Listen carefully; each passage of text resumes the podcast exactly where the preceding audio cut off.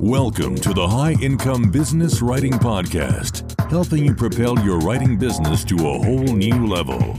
And now, here's your host, Ed Gandia. Hey there, welcome to another episode of the High Income Business Writing Podcast, the number one podcast for business writers and copywriters who want to earn more in less time doing work they love for better clients with over 1 million downloads from listeners just like you across 101 countries. This episode is much shorter than usual. Rather than my typical 45 minute format, today I'm sharing a quick tip with you. This is part of the audio insights I publish for my private coaching clients every weekday, and I thought you'd find it helpful. So here we go. Hope you enjoy it. When we're in the middle of a challenging economy, most of us operate from a place of fear. And fear causes us to either keep our fees the same or to lower them. But I have a different recommendation for you today. I'm going to challenge you to raise your fees starting right now.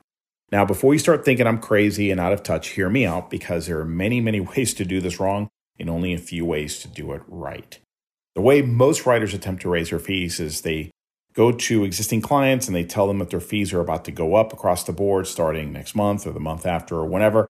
And yes, if you do it that way in a challenging economy, you probably won't get very far. Now, I'm not suggesting you avoid this approach, but I am suggesting that this method has the most risk and the most limited upside.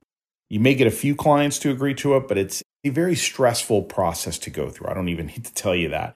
And frankly, there are much better ways. So Let's talk about some better ways. and I'm going to share three of them with you today. There are many more, but we'll focus on three. First, I challenge you to raise your fees by 10% to your next prospect, not client, prospect, prospective client. Prospects don't know what you charge. You're new to them. So once you scope out the project, ask yourself what you think you need to charge. So, what would you normally charge for this thing? And then I challenge you to bump that fee up by 10%. And if you really want to challenge yourself, bump it by 20%. I've been doing this myself for years. I've also had dozens of coaching clients go through this challenge. And here's what I found in more than 60% of cases, the prospect accepts the fee, no questions asked. Now, when they feel in situations, when they feel the fee is too high, I found that even your original non discounted fee would have been too much. So your increase didn't really matter. It didn't work against you, in other words. The second thing I recommend you do to raise your fees is to start thinking in terms of bundles.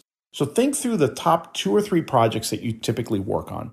And then what I want you to do is take some time to brainstorm ancillary or related deliverables you could offer your client.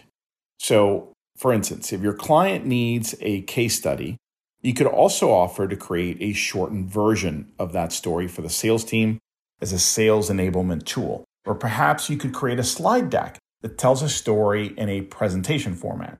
You could even offer things like audiograms for social media or to include and embed with the written piece. From there, you could offer the client options A, B, and C, each with a greater degree of involvement on your part. So lots of possibilities here. That's just one example for one type of project. So, what does this have to do with increasing your fees? Well, when you bundle and quote a bundle price rather than itemizing your list of deliverables, you could make some of these extras very profitable. Generally, these are easy add ons for you to create because you've already created the main piece. You're intimately familiar with the content. So, creating new splintered pieces is not that difficult. Now, for the client, the perceived and actual value of these new splintered and repurposed content pieces is very high.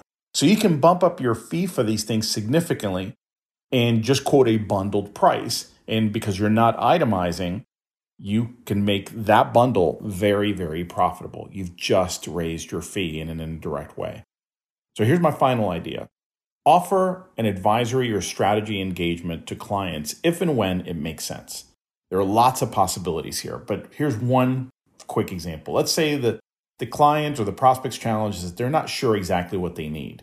They know they have a problem, but they're not sure how to solve it with content or copy. Or maybe they have a lot of ideas, but they're not really sure which one to pick or maybe which one to start with.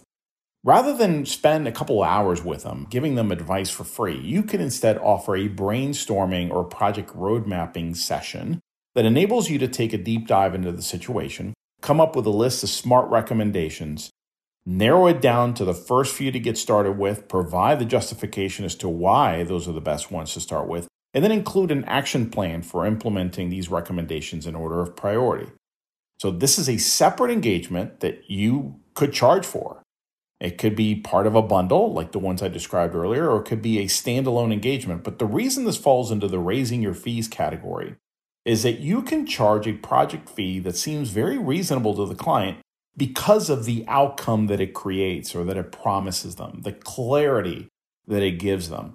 Don't underestimate the value of clarity to a client. When somebody is overwhelmed and you offer to net things out for them, to really give them the clarity they need to move forward with confidence, that is very, very valuable. And your internal hourly rate for a project like this, for an advisory project, can and should be very high, especially once you've done a couple of these and have the infrastructure in place to do the work very efficiently.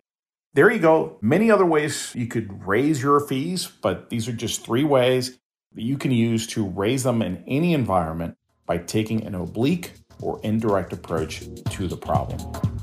Well, that's it for today. I hope you enjoyed the episode. And just a quick reminder to grab your free copy of my latest book, Earn More in Less Time The Proven Mindset, Strategies, and Actions to Prosper as a Freelance Writer. You can get your free copy at b2blauncher.com, where you will also find the detailed show notes to this and all my other episodes. Enjoy and have a great day.